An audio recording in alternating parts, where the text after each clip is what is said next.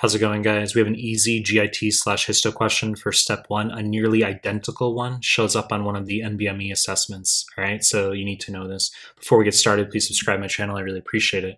Give the video a like. I really appreciate it. Find me on Instagram at Mehlman underscore medical, M E H L M A N underscore medical. Link is down below. Find me on Telegram. The links to the Telegram group and channel are down below. Now let's start the clip. 28 year old woman. She has a one month history of diarrhea with occasional blood. On admission to hospital, she develops peritonitis and dies.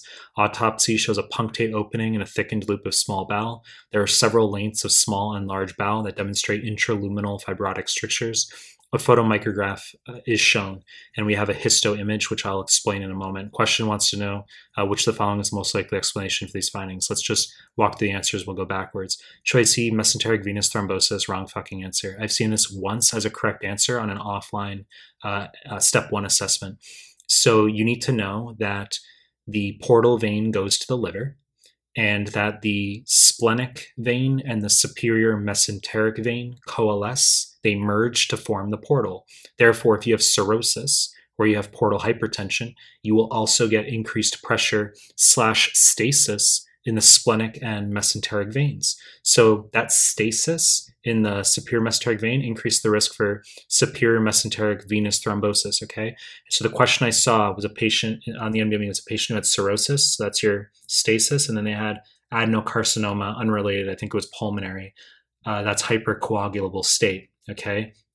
So hypercoagulable state, venous stasis, endothelial damage, Virchow, Virchow triad for thrombosis and they said uh, that there was uh, a reddish bluish discoloration of uh, the colon. The point is, it's the wrong fucking answer. Choice D, mesenteric ischemia, wrong answer. This is a long fucking discussion, okay, where we talk about acute versus chronic mesenteric ischemia. The long story short is that chronic mesenteric ischemia is going to be atherosclerosis. They're going to give you abdominal pain one to two hours after meals that will sound like a duodenal ulcer okay? But rather than a 29 year old dude from Indonesia who can get H. pylori causing duodenal ulcers, they're going to give you 69 year old who has massive uh, cardiovascular history, diabetes, intermittent claudication, history of cabbage, coronary artery bypass grafting, and who gets uh, abdominal pain one to two hours after meals. That's chronic mesenteric ischemia. Okay, atherosclerosis of the SMA or IMA, and you're going to do uh, mesenteric angiography to diagnose. Acute mesenteric ischemia is going to be severe abdominal pain out of proportion to the physical exam, in a patient who has atrial fibrillation, where you get a left atrial mural thrombus that launches off, can go to the brain, cause stroke, can go to the lower legs, lower legs, the fuck am I saying? Go to the legs and cause acute limb ischemia, and it can also go to the SMA or IMA and cause uh, acute mesenteric ischemia. Wrong fucking answer. Choice C, ischemic colitis, wrong answer, often confused with mesenteric ischemia. Ischemic colitis will be a, uh, an older patient who has a significant cardiovascular history However, rather than abdominal pain one to two hours after meals, as with chronic mesenteric ischemia, they'll give you just blood in the stool. That's it. Okay. And this is due to ischemic ulcers of the watershed areas in the large bowel, okay, the rectosigmoid junction and the splenic flexure. Okay. You can get uh, ischemic ulcer. So, blood in the stool in a patient with a massive cardiovascular history, that's ischemic colitis. In contrast, belly pain one to two hours after meals and massive cardiovascular history, that's chronic mesenteric ischemia. Wrong fucking answer. Actually, I will be an asshole and just quickly say that we do colonoscopy to diagnose ischemic colitis, where it was mesenteric angiography for chronic mesenteric ischemia, as I noted. I just want to make that important contrast. Now we get into the heart of the question, which is Crohn disease versus ulcerative colitis. The, the diagnosis here is Crohn. You're staring at uh, non caseating granulomas. You need to know that on biopsy of affected segments of, uh, well, it can go mouth to anus for Crohn okay, anywhere mouth to anus, but they want you to know on biopsy of affected regions of the GI tract, you can get uh, non-caseating granulomas, very high yield. You don't see these in ulcerative colitis, okay? And also, they say a punctate opening and a thickened loop of small bowel. The implication is that it's transmural. Okay, Crohn is transmural, can cause fistulae.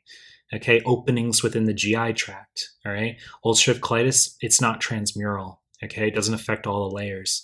And also, here they say uh, interesting wording. They say several lengths of large and small bowel. Two points. Number one, uh, ulcerative colitis doesn't affect the small bowel. It's just rectum ascending. So we said Crohn is mouth to anus can present as a mouth ulcer, okay, in a patient who has bloody diarrhea. So mouth to anus and Crohn, rectum ascending in ulcerative colitis. You don't get small bowel involvement in ulcerative colitis. And also, several lengths uh, implies that we have skip lesions. Okay, so Crohn is classically skip lesions, uh, where we can get these intraluminal fibrotic strictures. All right, this, don't confuse this with ad- surgical adhesions. Okay, it's different. That's more step two stuff, but you can get fibrotic adhesions prior surgery. Uh, whereas intraluminal fibrotic strictures is Crohn disease. Okay, ulcerative colitis. I mean, you're going to get a loss of the haustra when you do a um, a barium enema. Okay, so it's a lead pipe appearance. Whereas Crohn, you get string sign. Okay, but the uh, non-caseating granulomas here for Crohn, very high yield. We can do a lengthy discussion. Extraintestinal manifestations, of course, primary uh, sclerosing cholangitis, okay, more often seen in UC, can sometimes be seen in Crohn. Talk about things like uh, anterior uveitis, erythema nodosum, okay, pyoderma gangrenosum with UC. So we can make this a 26 minute discussion and waste our fucking time, but I'm not going to do that. So you know the deal. I'm going to continue to make more content. If you like my stuff, subscribe to my channel. I appreciate your time. That's it.